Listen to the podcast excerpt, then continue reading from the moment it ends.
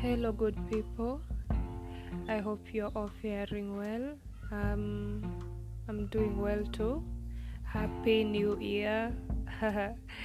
Wish you many blessings for 2022. Um, today, I want us to discuss about rejection. It's, it's a topic that's very dear to me. Um, really, I just want to share my experience with it how it impacted my life, how I dealt with it or still dealing with it. Um, and also, I would really love to know your experience with it as well. So, yeah, I actually don't have much to say to the intro other than getting right into it. So, for me, I experienced rejection as early as I can remember. as a child, you know, I think I've mentioned I I was diagnosed with PTSD, and that was because of traumas throughout my childhood. And this tells you that a lot was happening, and one of those things was rejection, and you know, not being accepted for who you are. Um, as a child can be really confusing um, because as a child normally you you just want to be. You know you just want to be to be the child you are um, to be who you are to be loved for who you are to be nurtured for who you are. I keep on saying who you are. But that doesn't happen. You don't have room to do that you know. So you keep on being pushed away you know and and um and being taught very hurtful statements. Um you know people say even to extents where you're being told um, you might not be liked by people because you look like this or because you behave like this. And really it's not that you're misbehaving or anything. It's who you are but you need to understand that people who reject others really are projecting how they feel about themselves. Even them at some point um, they got pushed away they got they got refused if that's how it you know? Um, and so they weren't able to heal from that. So what happens is they push others away as a result and they project it to others. Now worse if the projection is happening to a child because if, if you have been in abusive relationships as a grown-up you know how mentally how how draining that can be and how that can affect you and your self-esteem. So imagine that being done to a young child. Of course it's confusing. Of course it's confusing.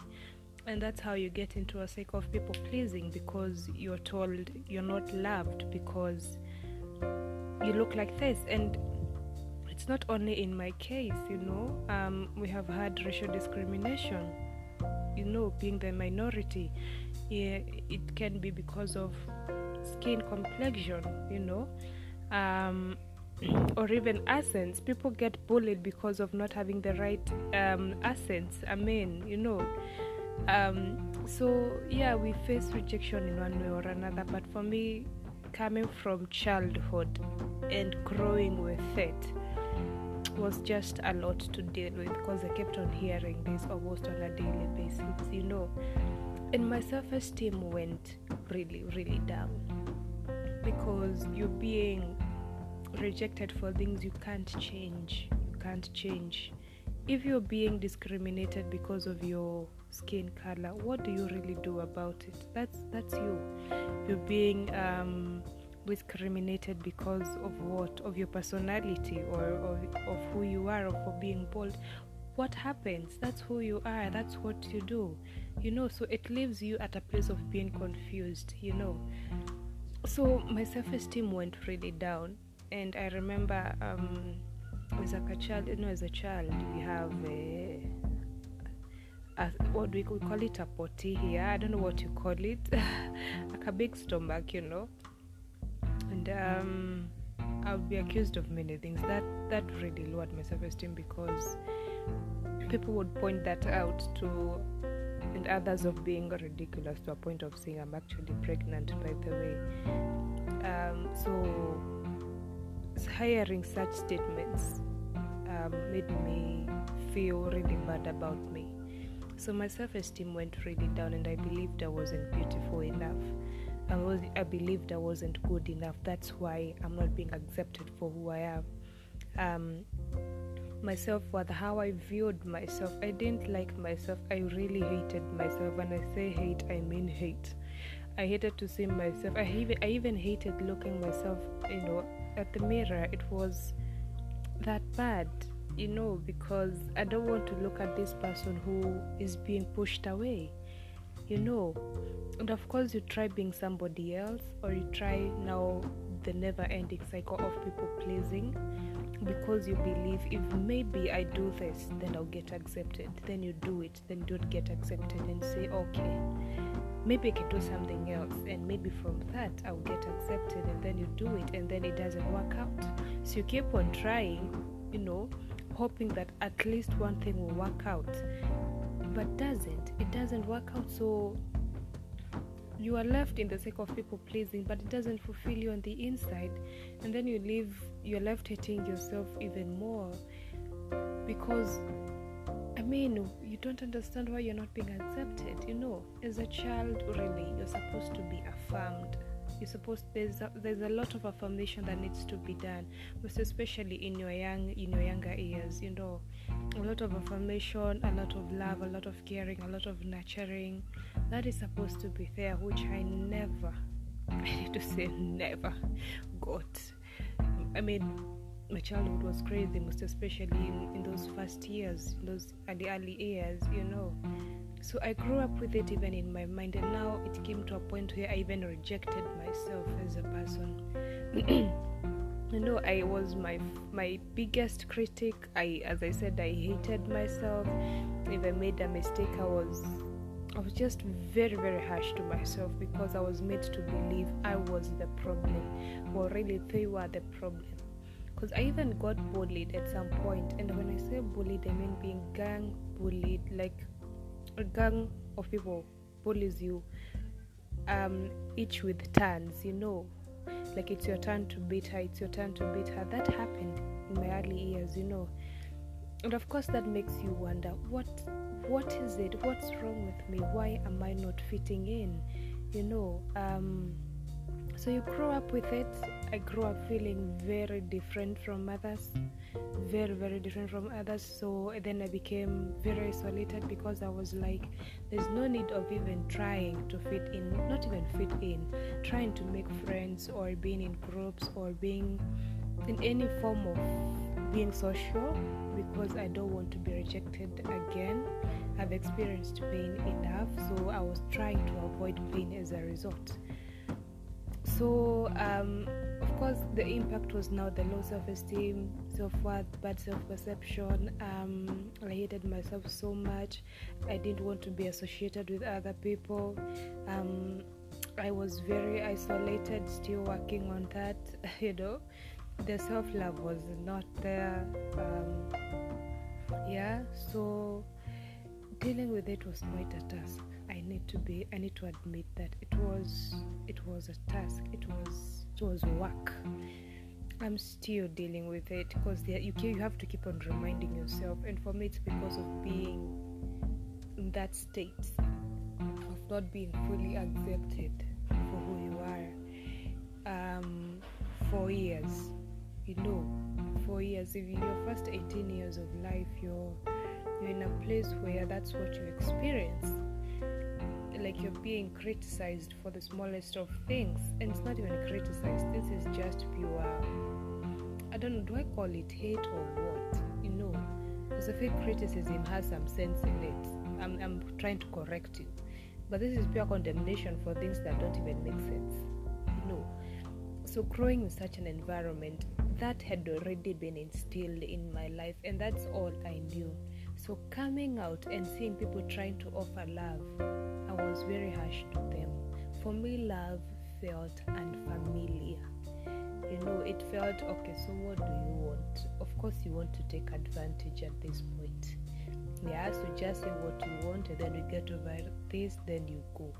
I didn't see like anyone can come and genuinely love me for who I was if I made a mistake, which especially with a friend or with somebody else, I would be so scared because now I'm waiting for thunder and lightning. But then you hear somebody or somebody so kind and like, you know, these things happen. You make mistakes and you're like, what? Where? You know? Um, so it was very hard for me first to accept love. And it's because I didn't know how love felt. So for me, it was an unfamiliar feeling like what what are you trying to do? And i thought anybody who is coming forth opening their arms trying to embrace me they really want to take advantage of me.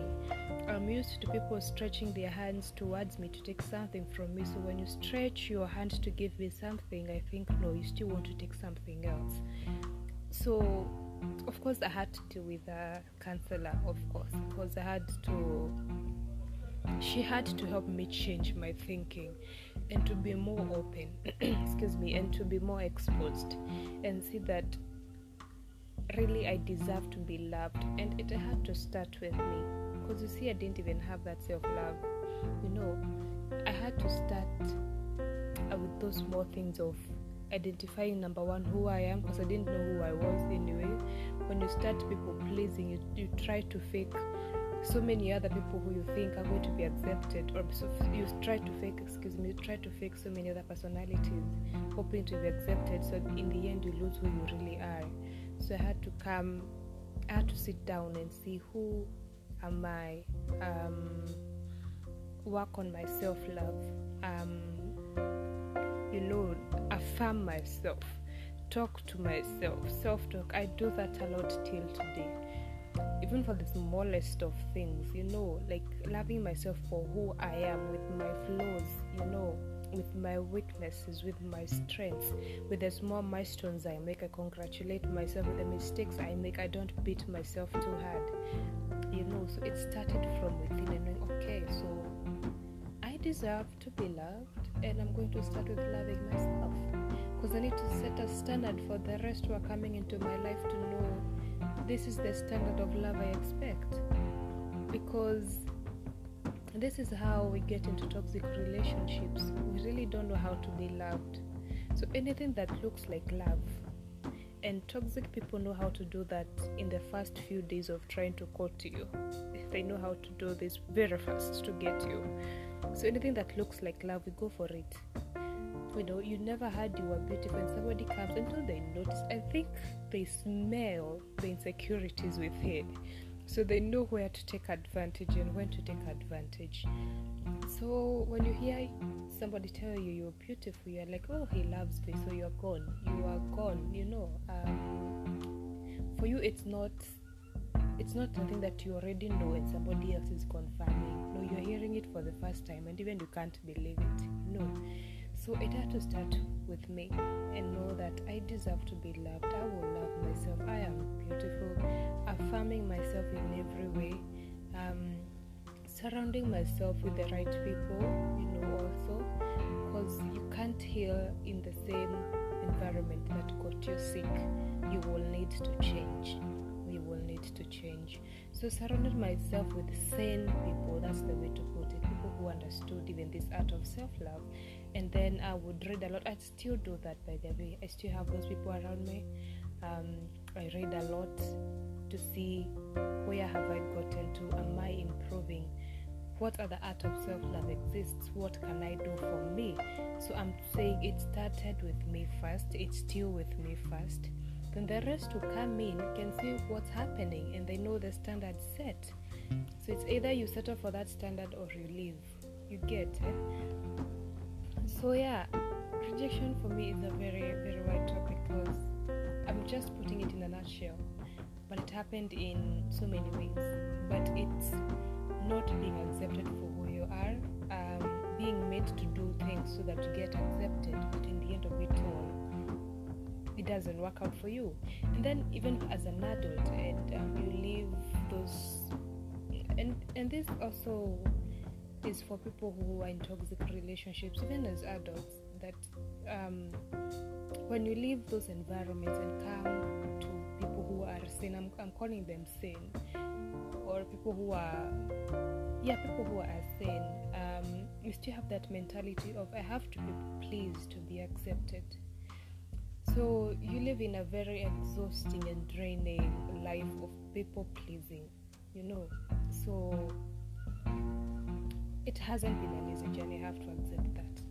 Most especially the work within has not been easy, but it has been the best and it's worth it. It has been the best and it's worth it because now I even feel so much better about me. You know, um, I want to look uh, at this girl on the mirror. Um, I'm not scared of being who I am. I don't want to walk on eggshells to please somebody because I'm scared of what will happen. You know, you know, yeah. So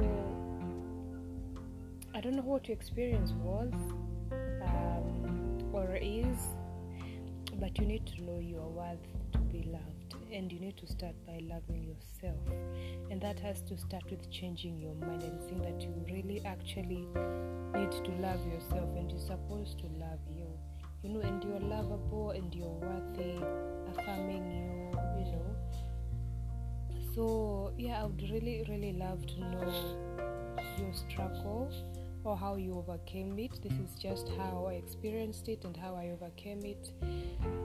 But um, things that have stood out for me, and I feel the need to repeat this is one is, um, of course, seeking help. Um, seeking help because at times we don't even know what we are dealing with. We don't know we are dealing with the effects of rejection, and of course, it leads us to places like depression and anxiety and, and those anger uh, explosions, even we call them. So it leads us there, but we don't really know it's what you're dealing with until you face a counselor and tells you, okay, this is what happened, and now these are the effects, and this is how you're dealing with it. Can we try something else? I'm always for professional help because I've seen how it has worked for me.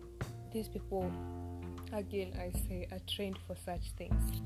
So yeah seeking professional help was my number one go-to um, because it's from there that i was able to understand what i was dealing with how it, it was impacting me um, and what i needed to do. And of course surrounding myself with the same people who understand my struggle number one. And two even if they don't know my story at least they are not trying to deal with, um, they're not projecting the same things that were projected to me as a child. I'm living in a healthy environment. So I'd really love to know your experience. I also pray a lot, by the way. For me, I do pray a lot.